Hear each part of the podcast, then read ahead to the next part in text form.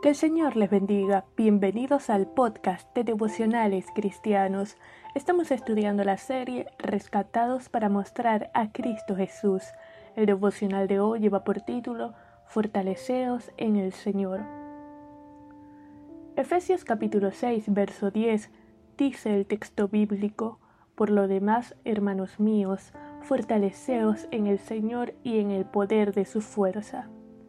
Pablo nos anima por lo demás, es decir, considerando la obra de Dios que nos rescató, que Cristo pagó el precio de nuestro pecado, nos perdonó, nos redimió, nos trajo a su luz admirable y nos dejó al Espíritu para que andemos en él, fortaleceos en el Señor.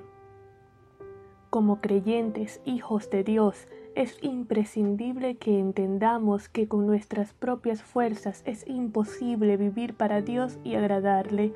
Le necesitamos en nuestro día a día, necesitamos de su fortaleza para afrontar los desafíos de la vida y de la fuerza de su poder, de su Espíritu Santo, para preservarnos en santidad y realizar la obra encomendada.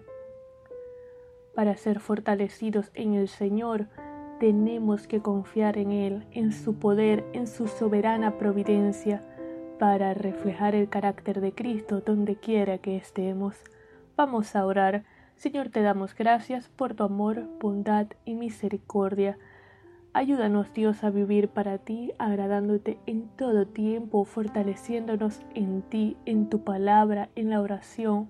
En el nombre de Jesús te lo pedimos y te damos gracias. Amén.